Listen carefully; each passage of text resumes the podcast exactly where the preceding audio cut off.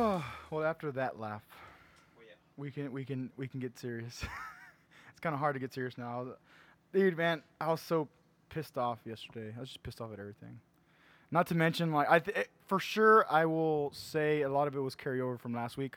Hence, we didn't record last week on purpose, given Las Vegas, you know, exactly seven days ago that all that stuff happened. It's like, okay, no, we're not recording today. And then the Tom Petty, like before the Tom Petty thing had happened, I'm like, okay, we're not recording shit. Like, I just, because my thing is like, okay, moving with life. That's the concept. It's like, how do you move from that?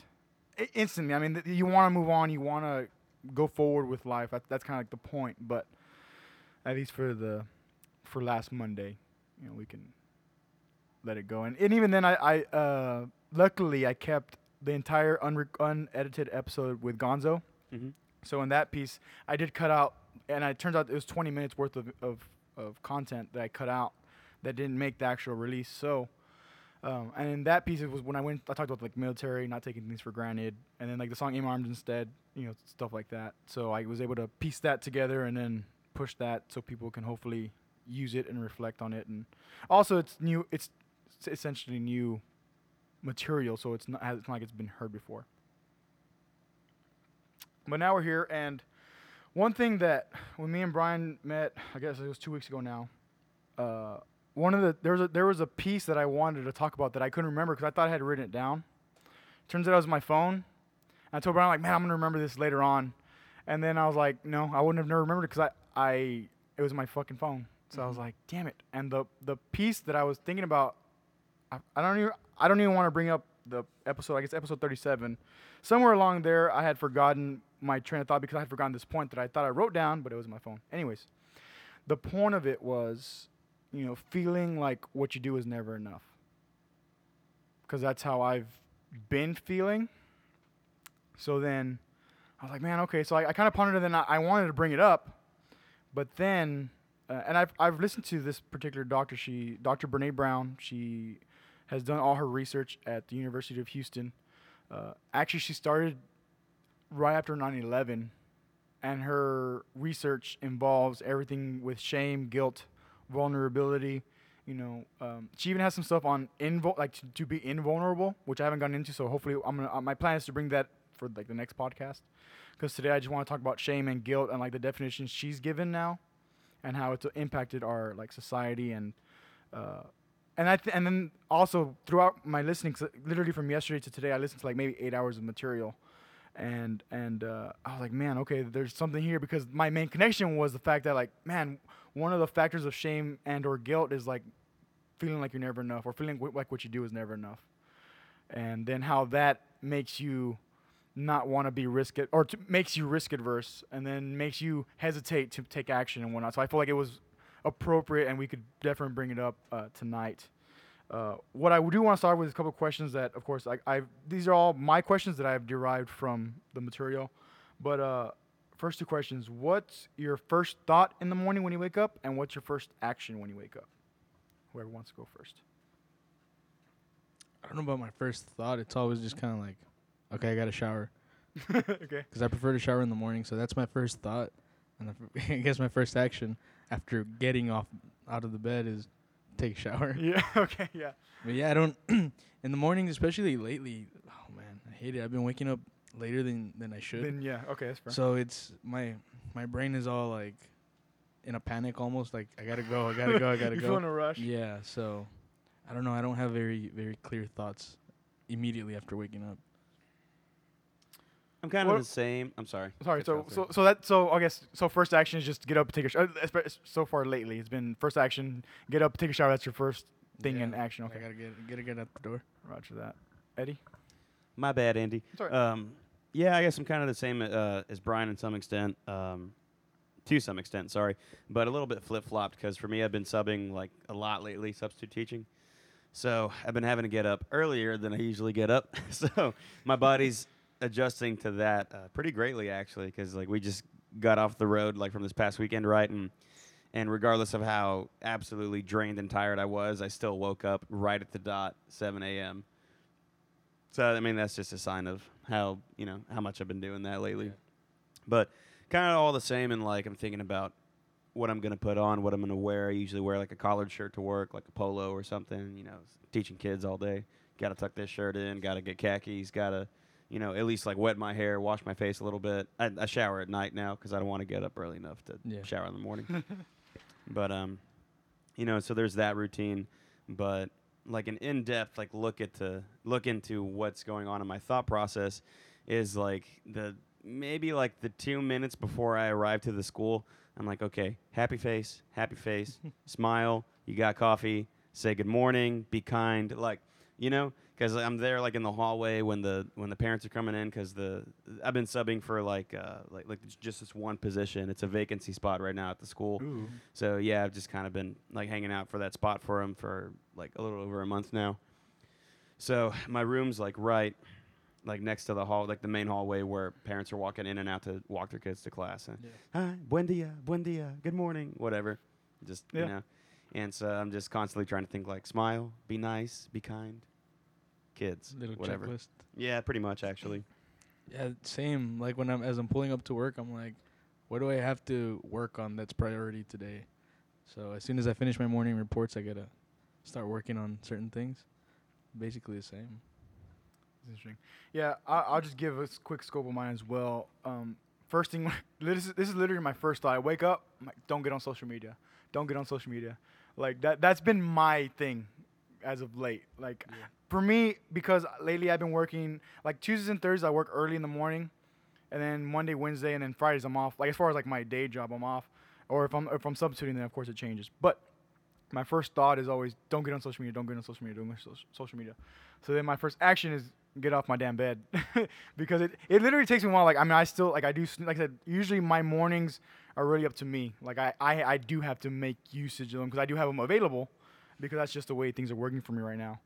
And uh, the reason why I bring it up is because one of the or two of the questions is uh, that Brene brings up is uh, that I want to leave rhetorical and we can ponder on is how much do we know about ourselves and how much how and how do we treat ourselves? You know, there's a difference.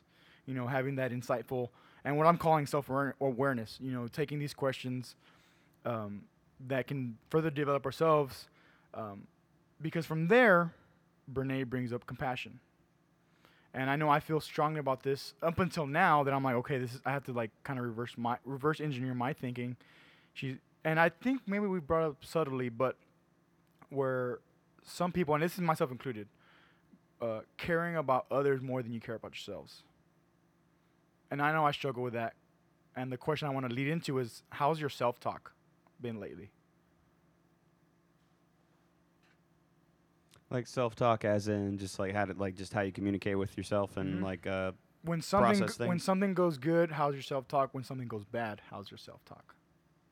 It's usually like that was rad or that was not so rad, but it's my inner voice. But I don't know. I guess like self talk for me lately. Um,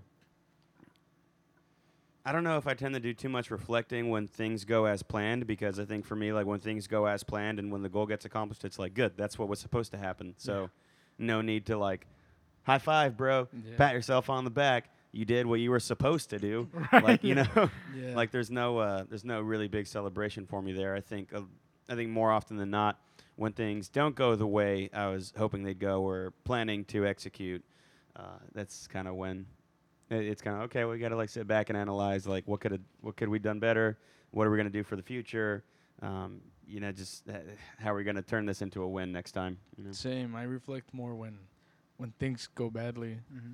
just to try to avoid that in the future. Yeah. And then when things go well unexpectedly, then is when I'm like, all right, like good deal. You know, that's very true. Right? Actually, when yeah, when it doesn't happen the way you think, yeah, Yeah. it's very true. Yeah, and the reason why I, I did come I did think of that, and right now as I was listening to one of her one of her uh, actually her TED talk. So interesting, interesting. Just to give I guess a brief background on Brene is like in two, I guess 2001, she did a TED talk, University of Houston, and uh, it was like June 2001. No, 2010. Sorry, sorry, but th- but this was because she'd already done her research, right? And she talks about how she just she talked to a bunch of people. She started doing like smaller research, like it's just a smaller scope of research, and it had to do with uh, people who love themselves wholly, you know, wholehearted people that love themselves, and then go out and are vulnerable, like they're you know they're they're authentic in that sense alone. So uh, she talks about how she was gonna use her one year to do all this research and smack vulnerability with her measuring stick because she her, her, her research professor said if you can't measure it it doesn't it does it's not there's no there's no uh what do you say if you can't measure it there's no well essentially value. There's no value. Like Yeah, it's, it's, not quantifiable. exactly exactly. So she so and uh, now she's a qual- qualitative researcher. You know she considers herself a qual- she considers herself qualitative research. But you know and in, in this first year when she got done with her first year of of research it turned into five more years. So six years of interviewing people because she's a so, so, social scientist and uh, i thought that was very interesting because that's one of those uh, things that's like one year turned into six. And i don't know okay, I, I can't remember this part because i didn't write it down but i don't know if it was, uh, it was after the first year or after the sixth year but she had to get a therapist herself herself because in her in her findings to hammer down on vulnerability she's like oh my god like i have a i have a problem. So then she goes to her her therapist and says vulnerability is needed and shame shame is like one of the bigger things that that needs to be dealt with that people maybe don't and people don't talk about it either right? And she's like i don't want to get back into my history. I don't want to talk about my childhood. I don't want to talk about my parents. Don't give me the let's, skip the bullshit and just give me stuff i can just give me tools that i can use. And her her therapist was like hmm okay and Brene's like, "Oh shit!" like, and she's like, and then the therapist like, "This is nor good nor bad. It it is what it is," which I thought was interesting because I feel like to tran to now to transition for us uh, into like shame or guilt. The way Brene brings it up is uh, an example is like, okay, guilt is sorry I made a mistake. You know, you you failed the test. Man, I wish I would have studied harder. Versus shame, where it's like, man, I'm stupid for not getting a better grade. And I thought that's very interesting because just it's just the uses of words.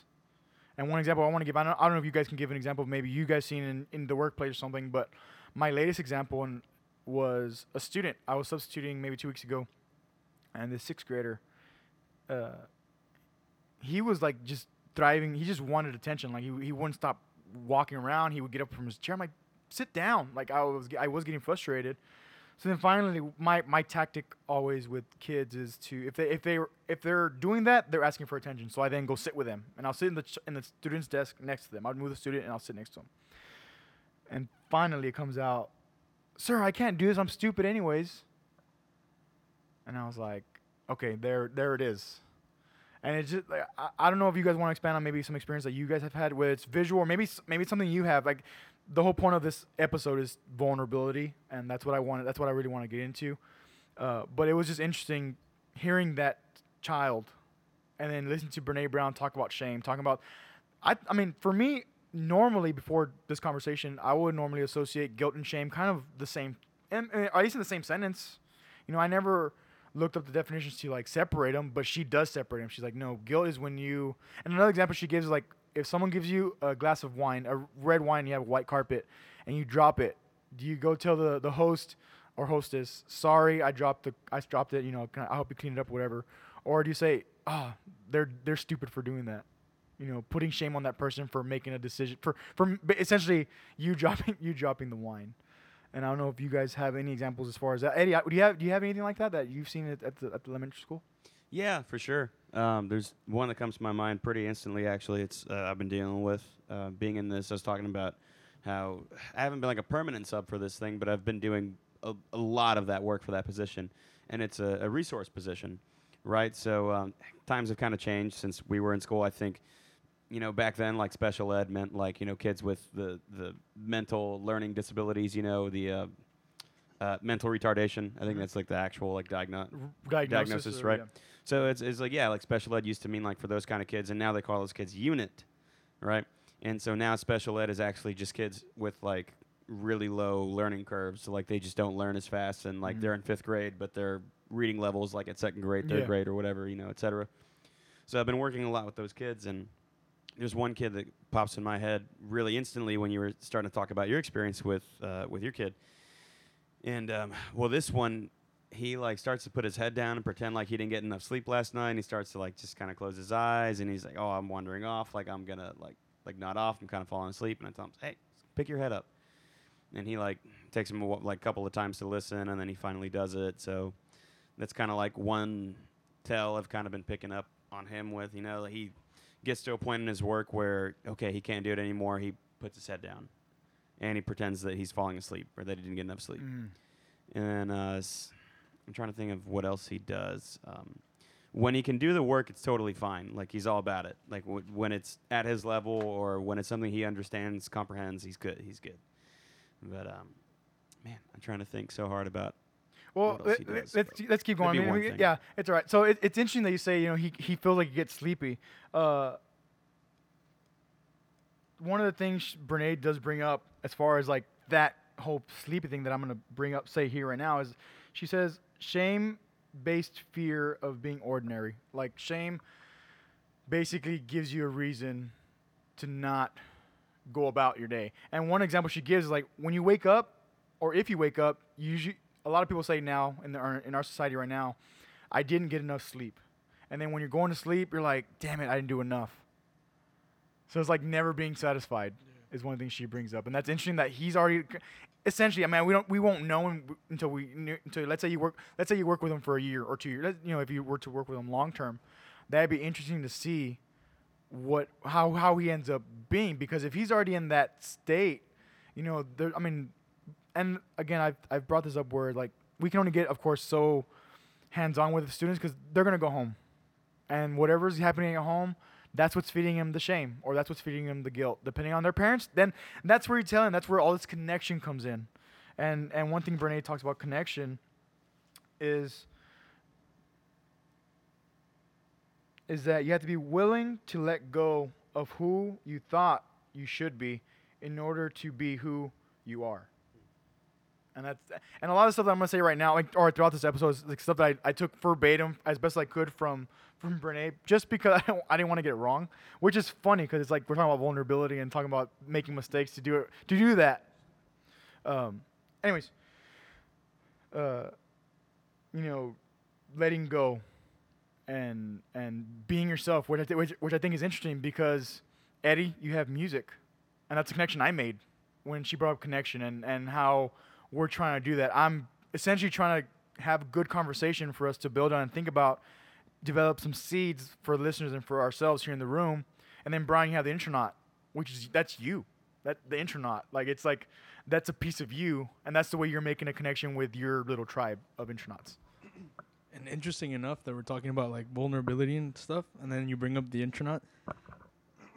I've been, at first I was like, when I when I started like the social media pages for it, I wanted to be completely like anonymous behind it. Like I I wanted the intronaut to just be its own like entity and no real connection with me, mm-hmm.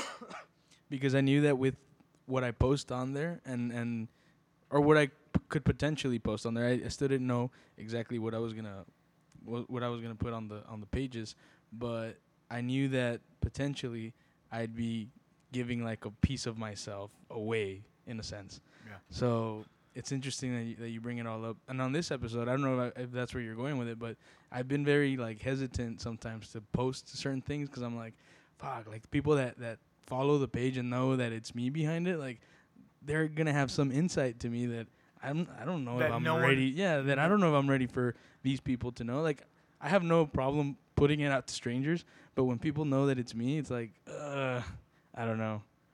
And that's interesting because uh, one of the one of the definitions uh, Brene brings up is like shame is the fear of disconnection. So it's interesting that you have like the fear Of connection. of connection. so so so it's interesting because the, the only the only time you don't have shame is when you're a s- I don't know if it's sociopath or psychopath. Either way, it's one or the other that she that she brings up. I, and for me, I don't want to get in too deep into that because I don't I didn't do enough like research on that. Or what, go ahead. So Go is it like the so shame is the fear of disconnection from like society, or from what? it, at this point that I understand, it can be from just disconnection.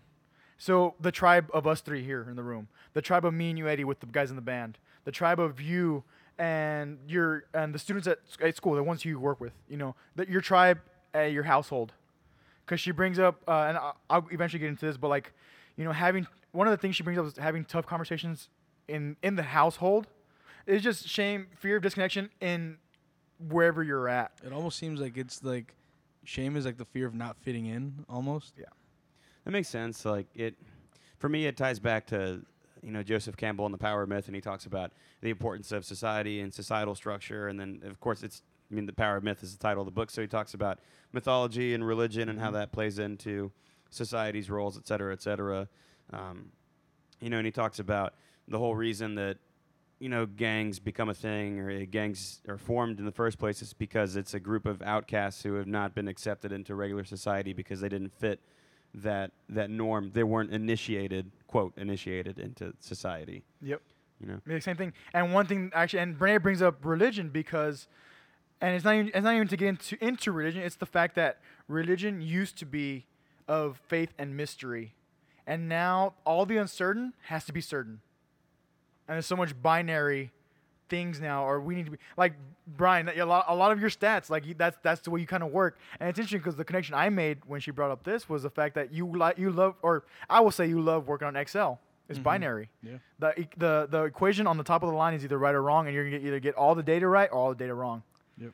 And it's it's I don't know. That's just a side connection that I made. I was like, man, like, like it's interesting that Brene has done this from 2001 to the research I've taken is from 2001 to 2013, and like listen to it now in 20, 2017, us, it's like, damn, like all these connections. I'm like, man, like I, I do still. It takes me to a a, diff- a new place now of like, okay, of besides self understanding, it takes me to a place of like, okay, like what what are the connections are there going to be between ourselves as 25 year old, 26 year olds now, and her when she she was doing this at age age 33.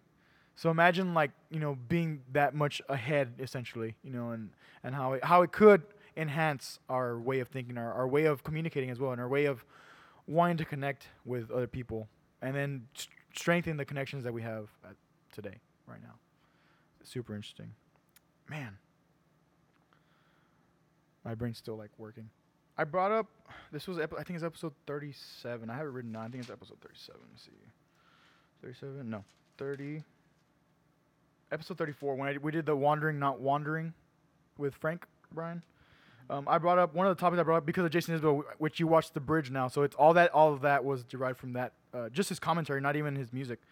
But uh, one of the topics I, I had wanted to talk about there was you know having fear, period, and then the fear of failing. And one thing that I I don't know if you guys can give some insight is uh, how did your parents react when you failed, and then did you did you do you how was your failing structure when you were younger, if any? Well, I feel like my parents reacted as I feel like good parents would whenever I failed, in the sense that like they still motivated me, motivated me to drive forward and just kind of, you know, keep my chin up and and figure it out and just press on, you know, Right. and just take it as a learning experience instead of a loss. And even like I remember uh, being in elementary school and you know chess was such a huge thing back then, so I was heavily involved in playing chess, and we do tournaments like almost every weekend, just about, or at least every other weekend. And uh, I remember Mr. Chrismer from uh, from where I went to school, Canterbury Elementary. He was the chess coach, and and he would always say, um, you know, he, we'd have to report if we won or lost to him for every round, right? Okay. And so I'd have to like go find him, tell him if I've won or lost, and and so his rule was if you lost, um, you didn't lose, you learned. So whenever we went to go tell him like what happened, well, if we lost, we say we learned, you know. And then he would follow up by saying, "What did you learn?" And we'd have to give him an answer before we could, like, you know, scamper on. Go. Yeah, go play wall ball in between rounds or whatever. yeah. so uh, so and that's and that's you know the way Mr. Chrismer was. It's kind of how my parents were. Now when it came down to um, something that that I was doing that my dad was heavily involved in as a child, I think he was a little more stern on me. Like, as I remember one particular experience where, like, I only showed animals in in 4-H for like a year. I showed lamb, and well, my dad is like heavily involved with with all of that It- as far as like animals and ranching. Like, he's a freaking cowboy, man. Like, Right, just yeah, head to toe.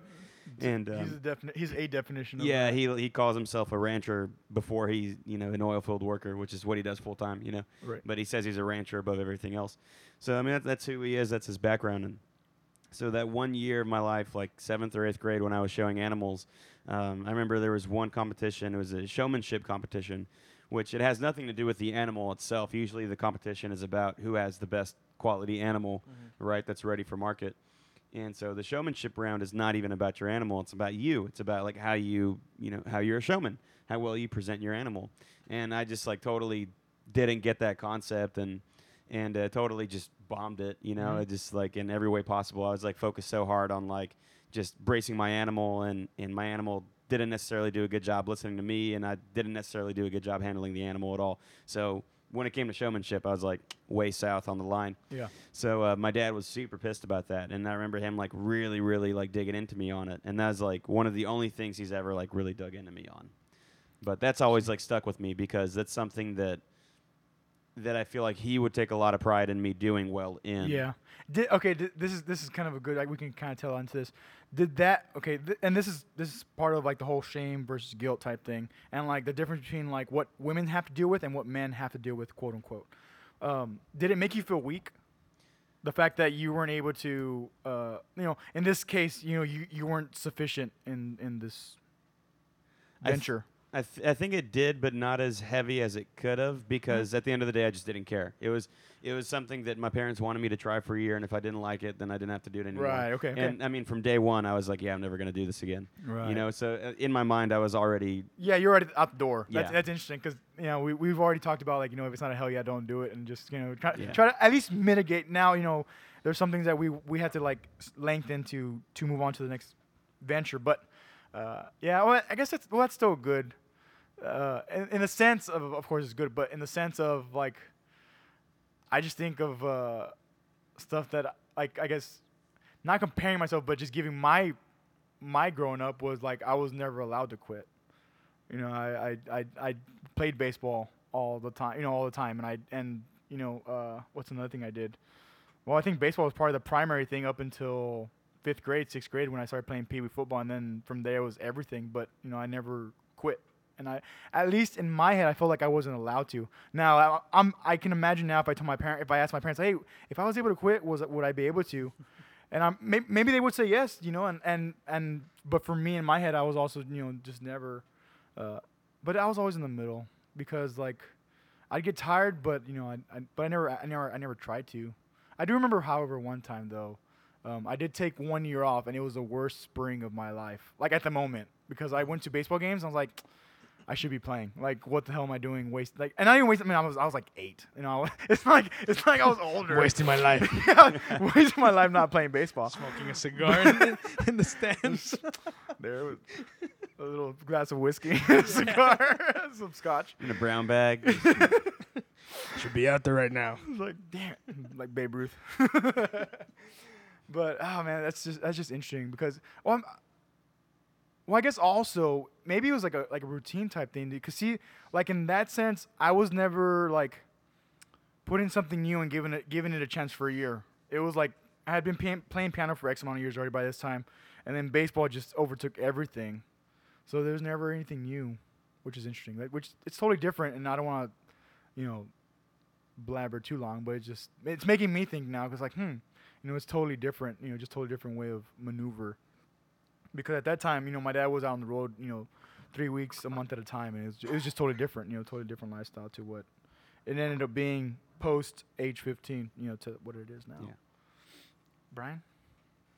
Man, the one thing I can remember that um that I guess not not necessarily that I failed at, but that I quit was uh Well, your parents, it's your parents reacting to like you failing at something. Like it was, I'm, I'm trying to get your parents' perspective at they the never moment. they never I don't remember like necessarily failing at anything because I was never like for example elementary middle school I was never really like that involved Mm-hmm.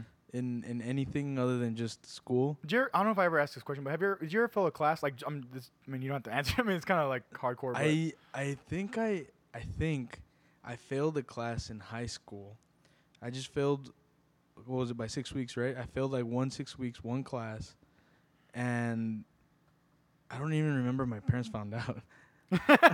but How's that? but I don't remember. I, Yeah. like I, I don't remember how that went. okay. Intercepted that report card in the mail. Yeah, yeah, something.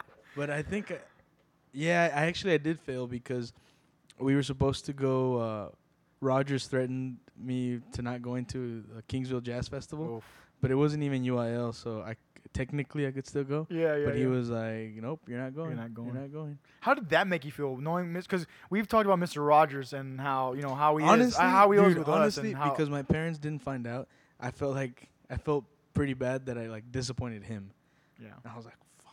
yeah, he, and, like- he was that figure at that. Yeah. I, I guess because we were just with him all so lo- so much, you know, throughout the four years of high school. That it's like, yeah, Mhm. he's he's he's definitely one of those sculptors that we had. We've had like you know, you uh, Eddie had Dr. Butts. It's like okay, we have Mr. Rogers. Yeah, and like during that time, like my mom was working a lot, so I and I was spending like a lot of time at school with like different band practices, like Mhm. marching band, there was jazz, there was all valley stuff like that. So I I do think there was there was a very big opportunity to not give my mom the report card or for her not to see it. Yeah. Um. So I think that's why she never found out. Um. But Mr. Rogers knew, and yeah, he didn't want to let me go to Kingsville, but I think Aguilar like convinced him to. Ag- Aguilar needed you, bro. Yeah, ex- exactly. Like I uh, it's funny you're like saying all this, and it's like it's kind of coming back to my little memory box here, which has been happening to me a lot lately. I've been getting a lot of random memories popping up, but I remember this one especially now that you're talking about it because I remember finding out about it through the grapevine or whatever, and I was Uh-huh. like, damn, it's like Brian's like the best, he's the best fucking sax player, dude. What what the fuck are they? Gonna, I was like, what are they gonna do? oh my god! I was like Oh. so invested in your So- sax playing, yeah, like it's not apparent enough. like uh, okay, so so that happened, right? I wasn't gonna go, and I felt pretty shitty because I was like, how the hell did I fail? I forgot what class it was. I was like, how did I fail? And like, Rogers knows I'm not gonna go, and then uh, and then Aguilar got me to go, and I was like. Shit, like all this is bullshit. Like everybody can break the rules. like in you- my head, you can, you can definitely bend the rules uh, pretty. s- You can bend the rules farther than you think. Yeah, and, and it was like a like some points to my ego. I was like, oh wow, like I'm good. I'm good enough for these people to like break the rules for me. Yeah, they're, they're, w- they'll, they'll make an exception for you. Exactly. And I was like, that's not good. That's not good at all. did you think that then, or is that is this ret- retrospective? Like, that, like, that's not good. Th- that's The not good. thing. I think I think I'm thinking that now. Yeah. But back then I was just like, damn, I'm good. Knowing Rogers though, he probably still didn't let you get away with some stuff. Like, like he probably rode you hard for like the following months, right? Well, no, yeah, he did. Yeah, Yeah. He was on he was on my ass about my grades after that for like just one six weeks. Cause honestly, I had never failed a class Yeah, yeah. until that point, and that was like my either my sophomore or junior year in high school, and I was like, fuck. Like I felt like shit because I never failed a class before. and that yeah, that made me feel bad, but then they made me feel good. but yeah, but after Bless. that, Rogers was was on my ass about my grades for like just the following six weeks. You know what's funny is that uh, even though Rogers was never like one of my instructors, but I mean we lived right across the hall from you guys. Like, Right, The yeah, yeah. orchestra is right across the, the way from band to skip and a hop. And uh, but Rogers had like such a presence in that music building that In it was just kind of like, damn, like I didn't want to disappoint him anyway. like I, I, I didn't even I never knew the guy really well. Like we maybe chatted a couple of times here and there when we did like full orchestra competitions, you know. Yeah, But yeah. but I mean, That's interesting because Yeah. oh man, because imagine like him because. And we, event, eventually, I want to scope into vulnerability as a whole, I and mean, like the definition. Right now, I'm just I'm just scoping all these things like shame and guilt, so we can get a a, a good, I guess, perspective on what's le- what leads to the vulnerability and why we should essentially, according to Dr. Brown's research, why we should be uh, vulnerable. But like in Mr. in Mr. Rogers' case, where he he always had his his the way Brene would, would probably put it is like he was never small. He never had his chest puffed out, but he stayed in his lane, Cons- and he was very consistent. And and because one of the things of vulnerability, now we can kind of start venturing into that, is like women are scared and they go into shame or they fall into shame or guilt because their life is built on comparison. Like, oh, I have to have these hips. I have to have this body. I have to have. I have to be able to do.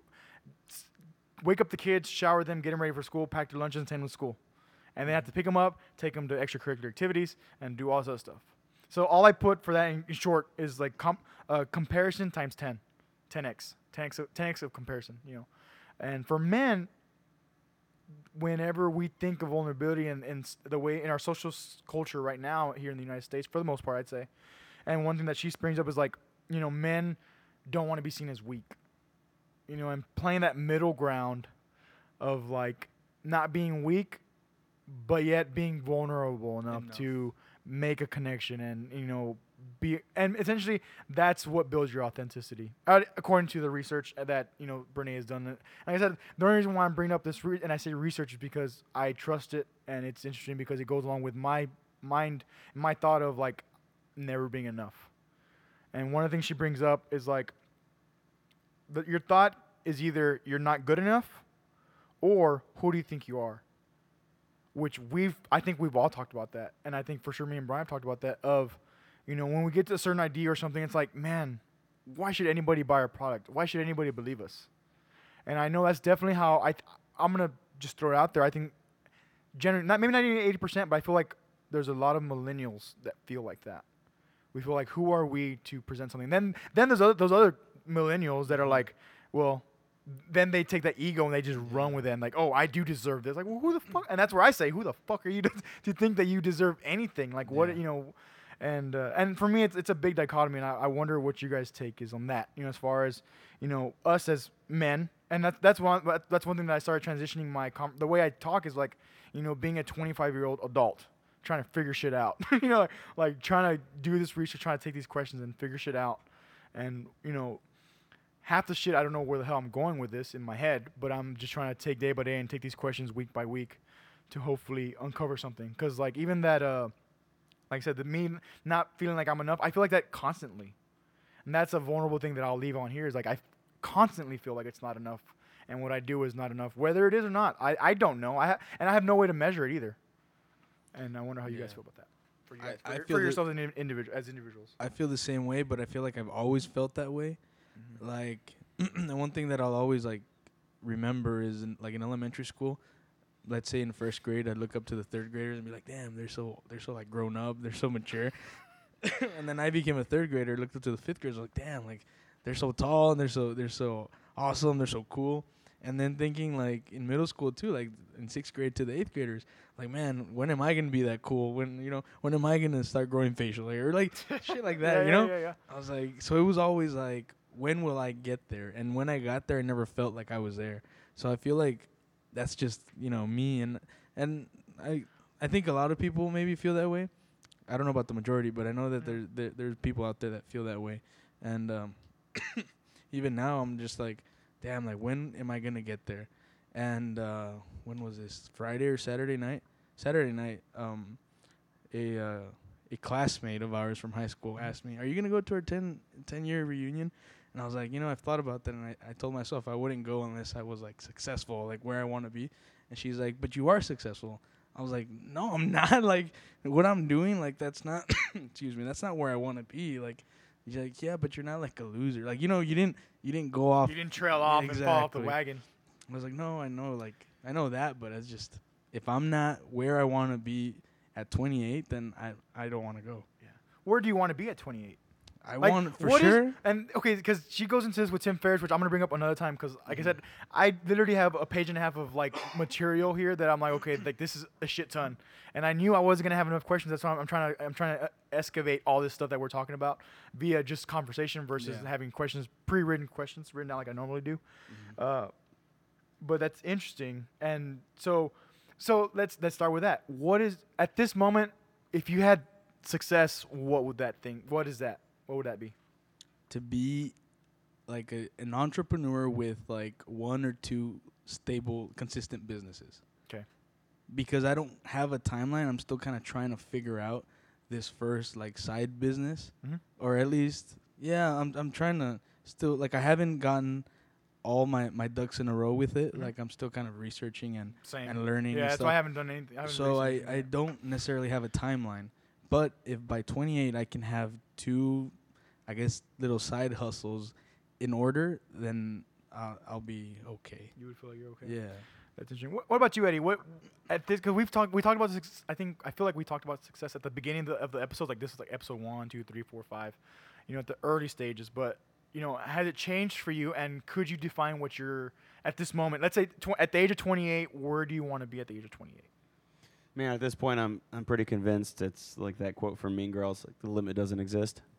It's like pretty much like that, because like you were saying, Brian, it's like well, I got there, and then it didn't feel like I was ever there, and I feel like the the more I keep climbing my own little ladder in my head, the ladder of success, if you will, uh, it's it never actually feels like I'm there. But when I look back into into things like you know, I, I start being all retrospective. It's like no, it's like you know, I've made some progress. It's, like- it- it's come away. Right. Like you know, like I was thinking about this with uh, with my voice actually the other day, and because my voice has like been something I've kind of like been struggling to like find again ever since like we started gigging in bars a lot more.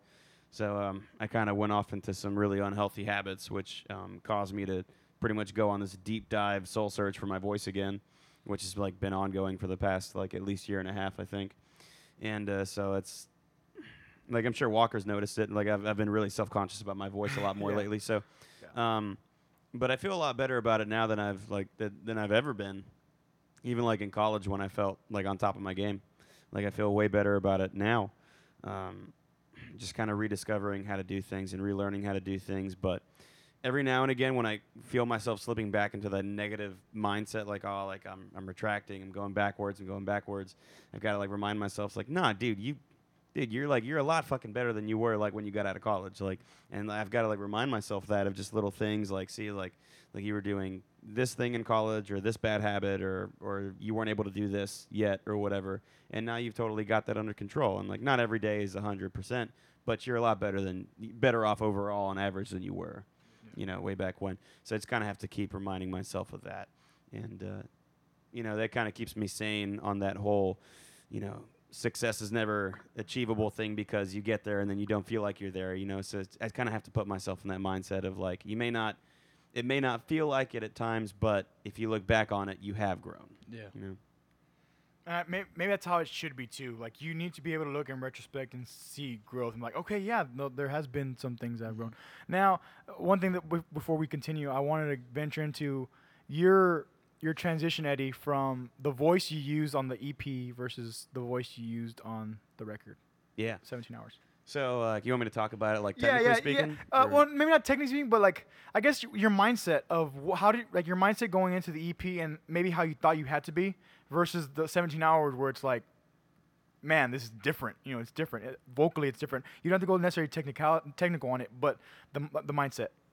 Well, the the mindset from the EP was was literally like just the cliche young kid. Like I think I was uh, 19, 19 or 18 when we laid down. No, it's definitely 19.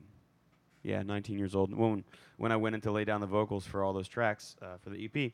So uh, in my mind, I was still like, ah, I'm, I'm a pretty good singer. Like you know, like in, in my mind, like I was just I was not cocky, but I was confident. got You know, this. I, yeah, I was like, I got this, whatever. But even then, like I'm just shouting left and right all over that, you know, all over that EP. So just not, which is not healthy singing. But Right. um, but I think a lot of it too was as a lot younger then. I could get away with a lot more of that. You know, my body could take a lot more of that. And now that getting older, I definitely cannot take that anymore. I cannot take like two nights in a row of using bad technique. You know, uh, you know, I'll, I'll definitely pay the price for it for you know, and, and need vocal rest for a whole day or half a day at least. Um, versus back then where I could you know shout all day every day and be totally fine, whatever. But the mindset going into the full album was different because at this point I was already, as I had mentioned a, couple of minutes ago, like deep down into my soul searching to find my voice again. So I was already it. I was already in the rough waters of finding my voice again. You know, I was set sail on that rough patch. So it was, it definitely had the capacity back then to play a huge mental trick on me. Like it would, it would totally ruin my confidence sometimes. And I'm just kind of like, fuck, I'm just, I'm not a good singer anymore. Like, what the fuck? These notes used to be easy. They're not easy anymore. what the fuck happened? Like, you know, I was like, I can't breathe. I can't breathe. I can't breathe. But, you know, it definitely played a trick on me mentally. And the only thing that saved me that week of recording vocals for the album was that I'd taken a voice lesson with my voice coach, Jamie, um, the couple of days before we went to go do those vocals. So he totally, I mean, Jamie's a magician, man. Like, he totally opened up my voice again and helped me find a couple of things that I'd, I'd long gone been missing. So warming up with that CD every morning before going over to record vocals was huge for me. Like it, it totally saved the whole process for me. and then soon after that, a couple of months later, it's like, oh, back to bad habits, back to this, back to that, and then, like you know, and then uh, and then after that, I settled in on routine, and I was like, okay, I got to really nail in on this. I got to settle on a routine. So every morning it was run two miles. Um, you know, for every cup of coffee I drink, you're drinking two bottles of water, um, drinking aloe vera, doing healthy things, working out, um, warming up the voice, like with the with the Jamie CD. All of this in between the hours of you know 7 a.m. and 11 a.m. So that was routine for me. But um, I think recently I've I've felt more confident about it, and and I've had more chance to to settle in on some major vocal rests because I'm not teaching voice anymore, so I'm not having to use it every day, which has been nice. And I think out of that, having time to allow myself and my vocal cords to just decompress a little bit has been really helpful and has even like allowed me more time to just find my the natural rhythm and sound of my voice again, which is that's been the most help. Because even like when we played HESTEC this past weekend, you said you used your muscle memory just because like our situation. It's like, yeah, that, that sounds about right. That sounds good. I mean, because I, mean that, those type of situations sometimes can be helped. But when I when you said muscle memory, I'm like, good. Like you know, at some point, like get, we have to we have to literally just run with what we got. And and honestly, I mean, for my like I, like I said in the text, I'm like for me, I heard I heard I could hear Eddie, I could hear myself, I could hear my guitar, I could hear Denver's guitar. I was like, I can hear everything. yeah, the the monitor situation on on Saturday really wasn't entirely terrible. I could have used more of my voice, but at that point I was like, well, I can hear enough of it to where I can I can just muscle You memory the follow through, yeah. rest, and I feel okay. But um, I would not have felt that comfortable with it if we were talking like three or two months ago. mm-hmm. You know, the biggest thing actually was just not straining so much because when I was like in my deep dive soul search to find my voice again, I was so obsessed with it and so in my head about it that I just couldn't freaking relax. Like you know, everything was like an uphill battle. And when you're singing, it's like, well, you need to like you need to be entirely like your whole body needs to be relaxed. Like you want to feel as though your your head is like a like a bobblehead toy. Like you know, like there's no tension in the back of your neck, the front of your neck, um, your larynx. Um, you know, you want it to feel as just naturally as relaxed as possible. So it's, I mean, when you're inside your head so much trying to figure shit out, that does not help you relax at all. It's the worst. So, I mean, like this Saturday I've, and lately, I've, as I've been getting back to a better spot vocally for myself, it's a lot of it. The major key has just been relaxing and just kind of just own it, dude. Just relax, relax, relax, relax, relax, relax. You're fine. You know.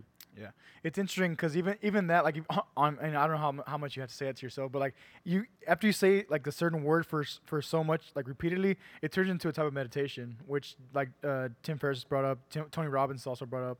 It's a type of even almost transcendental meditation because transcendental is the same uh, tone repeated over you know for a, length, long length of time.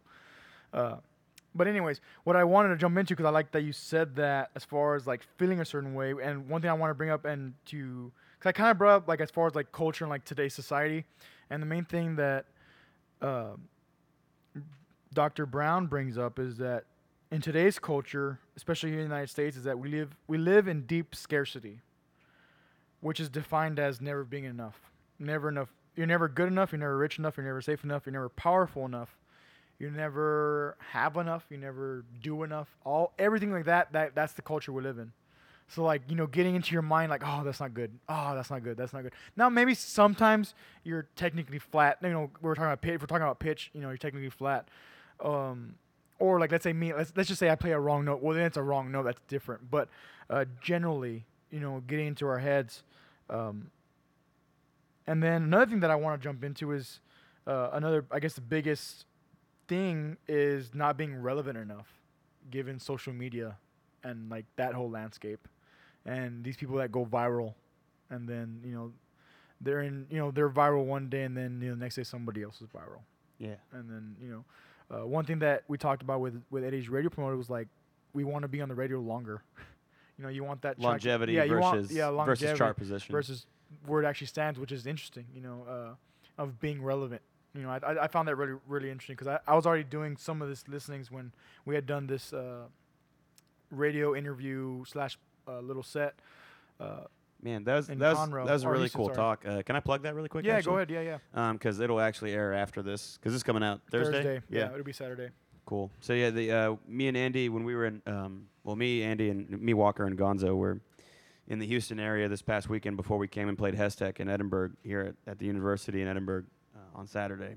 We had a show on Friday, and well, Friday before the show in the afternoon, me and Walker went and did a radio interview, and we played some songs, and and it was just a really nice, cool conversation. And um, I finally got to meet the radio promoter that I've been working with. We've been exchanging emails and phone calls, text messages, and it's like the first time we've met in person. So it was really cool to just sit down and and talk and whatnot. And um, anyway, I'm just gonna plug this shit really quick for y'all.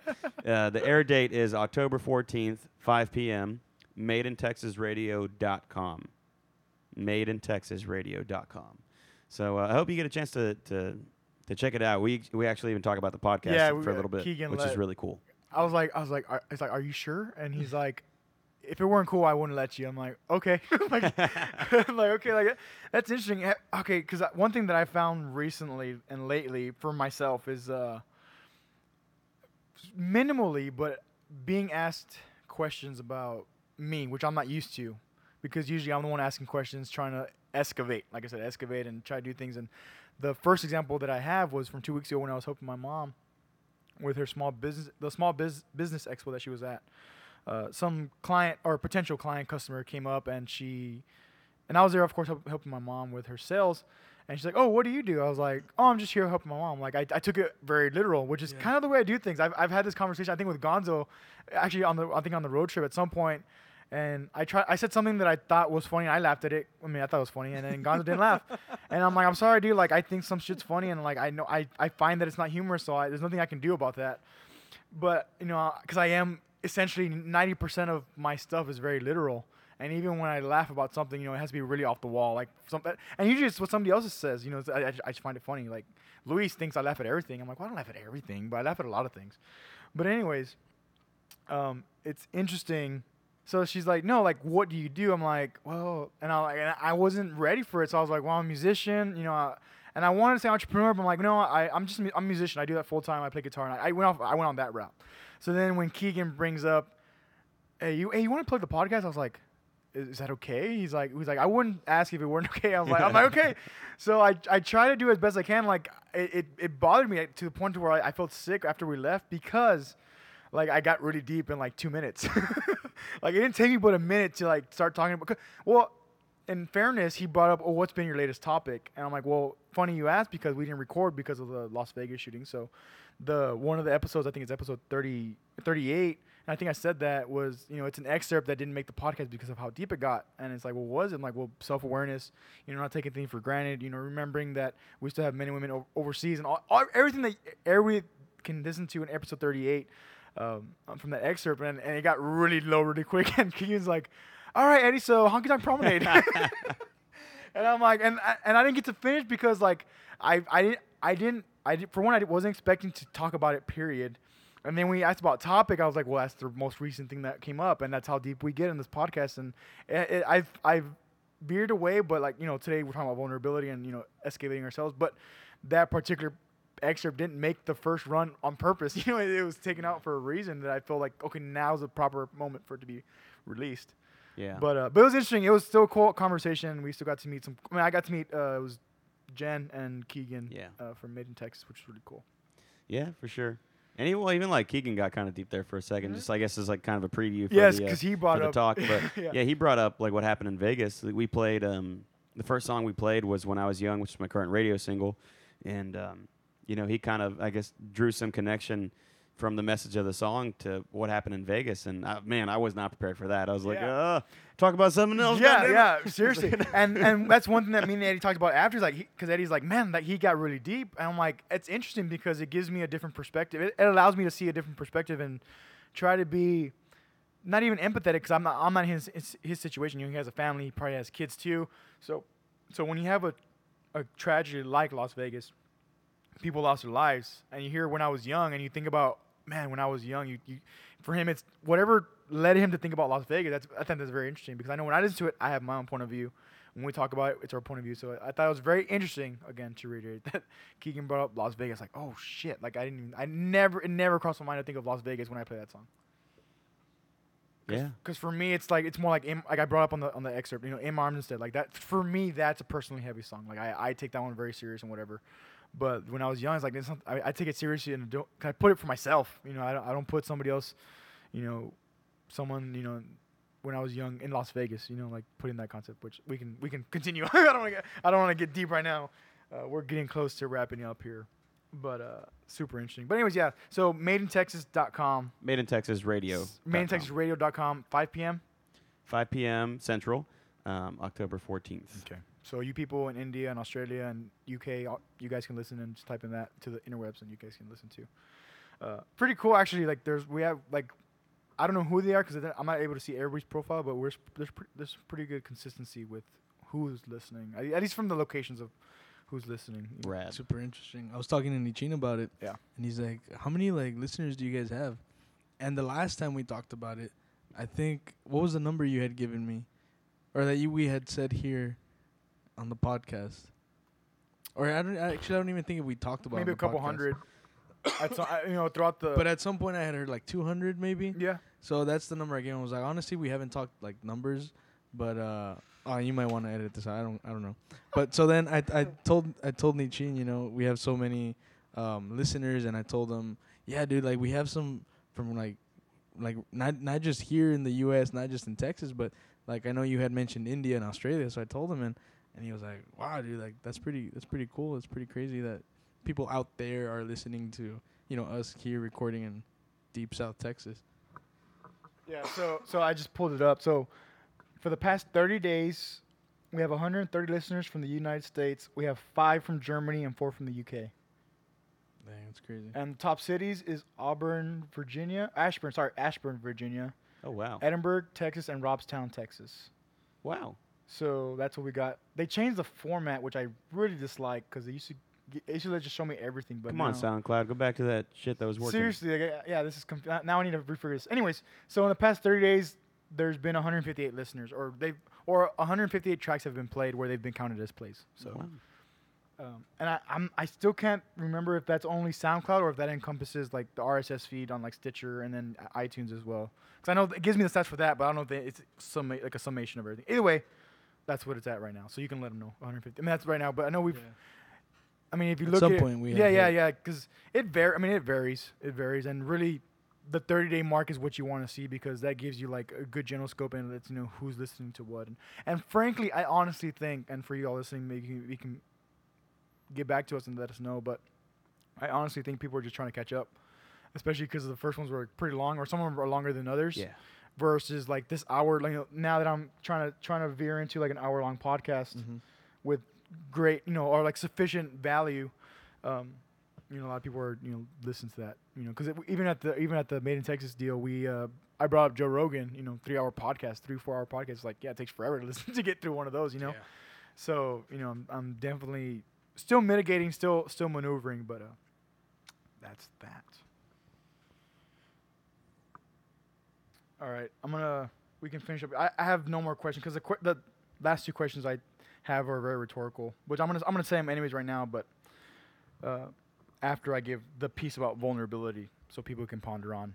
And we can I, I i still at least for now in my head i do plan on coming back next week and continuing to uncover and trying to bring better questions. I, right now i did try to like just maneuver a lot uh, because like i said I, I honestly felt like i didn't bring enough questions and I, I brought okay questions but i feel like they could have been better and some of the ones i asked you know forbade you know uh, impromptu if you if you will uh, came out better than ones i had written down but uh so vulnerability according to dr brown is it's necessary and the way she says is like you have to have the willingness to be the first one to say I love you in a relationship.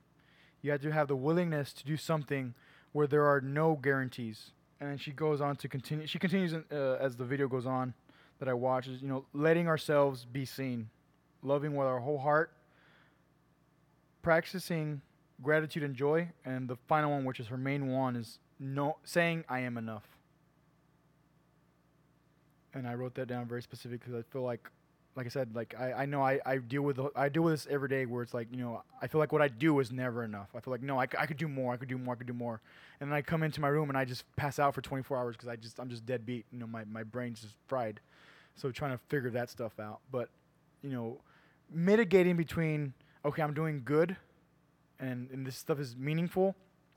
so the I guess the final tie up because I, I did say this in this episode is the compassion to be kind to yourself first, and then going from there. And that's all we've got for today. That's an hour. If you guys want to give your social medias and whatnot, we can come back next week with a follow up with this topic. Because I feel, uh, again, you know, making the f- initial connection and then coming back to this and hearing Dr. Brown do, I mean, I don't know. I mean, I guess this is my state of mind right now, but like, you know, imagine doing research for 10 years. Which essentially, I guess my example would be playing guitar for 10 years and now trying to make it, you know, or not even trying to make it, just playing music now and having the opportunity to get, you know, besides monetary, but also going out and get to play, getting to meet people and do this for a living, essentially. But anyways, we can get to the social medias. I'm pointing at both of you. Whoever wants to go first. So I haven't given out my uh, the intronaut social media in a while, but today I want to because I recently I'm gonna call it a soft launch. Yeah. I recently accidentally soft launched, and I'll tell you about that after. okay. um, I recently soft launched uh, the Etsy store for the intronaut. So uh, if you want to check it out, uh, look up the intronaut, I guess, on on Etsy. You just type in the intronaut, like the, there's a, like a search engine search bar Mm, type thing. Actually, I don't know. I don't know how you can Cause I tried to do find it. me, but right, um, look me up on Instagram at the intronaut underscore. Uh, intronaut is spelled I N T R O N A U T underscore. Uh, the link to the Etsy shop is in the bio. and uh, I just want, I do want some feedback on the designs that are on there or stuff that you might like to see. I can basically make almost anything happen if you, if I get enough people to show interest in it. So yeah, just let me know what you think about it. Look me up on Instagram and Twitter and Etsy. Hey, y'all. This is Eddie speaking. Uh, anyway, so all my social links are actually on www.eddiesignsmusic.com. So that's World Wide Web. Dot Did, did, did, this is like totally tangent, but did you have to, did we ever ever have to type in worldwideweb.com? No, Nah, right? that's It just what it stands W- for. Okay. Uh, yeah, yeah. I, I, I just, I just, it didn't cross my mind until you said. That. I'm like, wait, did we ever do that? But no, I guess not. Okay, sorry. Anyways, Eddie, EddieSignsMusic.com is actually the easiest place to find all those links, and I really should have been saying that from the get-go, but uh, I wasn't for some stupid reason. But you can find all those like links at the bottom of the web page, like where the footer is. Um, you can also, you know, check out the tunes and, and buy them Yes. if you won't. Only if you like them. I'm not if you gonna, like them. not gonna pressure you into it. I mean, And to be fair, like honestly, that's one thing that I say because I'm working on some shirt designs for the concept of moving with life and what stuff that I've been thinking of and uh, pondering on. But it's kind of the same thing. Like if you're not gonna wear them, don't buy them. you know, like like I, I I mean, there's there's a concept, there's a, there's a thought process behind these, and and when I when I do that, like it'll it will be probably a soft launch as well. I'm almost done doing the samples. And then we'll get those on Etsy. It'll be on Etsy as well. And then I, I need to figure out the whole website thing. But we got that. So yeah, get Eddie's music. You won't regret it. Go watch us live. We'll be actually well actually we can you can do this also. So you have the Made in Texas radio and then we have Cedar Park Wild West for the first time. Oh yeah, October 26th. That's coming up. We'll be opening for the Powell Brothers, some seriously talented dudes. So uh, Cedar Park. I guess we'll see you soon. I think that's um, on some side of Austin. I don't know what north side. uh, North northwest. Yeah, north, Okay. it's right off of 35. You're heading out towards uh towards I don't know where heck you're. Anyways, yeah, north north Mhm. north uh, Well, we'll see you the northwest 26th. Uh, we'll take off like the 23rd just to plan for that traffic. And uh, yeah, 23rd. that's a joke. I was like, I was like, are you kidding me? Like, It's a joke about Austin traffic. I'm in- in I-35 construction. Dude, for real though. And 30, yeah. Anyways, we, yeah, that'll be that. So we'll be out there. Uh, be, it'll be a good time. And then, uh, everybody, well, then we'll stroll back after to, work, and uh, to work um. Coastal Bend friends, we'll see you October 21st at Yes. uh, at Ingleside, Texas, at Backwood Saloon. So Robstown, you- I see that you're listening, so we'll be out there. Come say hi. Come say, hey, what's up? First round's on me, maybe. Nah, it's on me, but only first first person. First person to come say they listen to Moving with Life, you can, you can, you can. There you go. That's a can good way say to it. put it. Hey, we heard we heard this plug on Moving with Life, and we wanted to come take you up on that beer. In which case, I'll just buy you a bucket of beer. But, What if they say swinging when life? oh, Wrong brother. podcast. I don't think that's the same one anymore. Oh, that's so good. That's a good story. Uh, Moving with Life, everything like Eddie's is also on movingwithlife.co. Finally got that website launched. Um, fell off the grid for the past couple weeks uh, as far as posting observations, but uh, all in due time, they were up there. And then, of course, all the social media links are to the right of it on the sidebar. You can find all that stuff there. And, uh, you know, any feedback is, of course, appreciated. Any type of review, subscription, questions, answers, dilemmas. It's all good.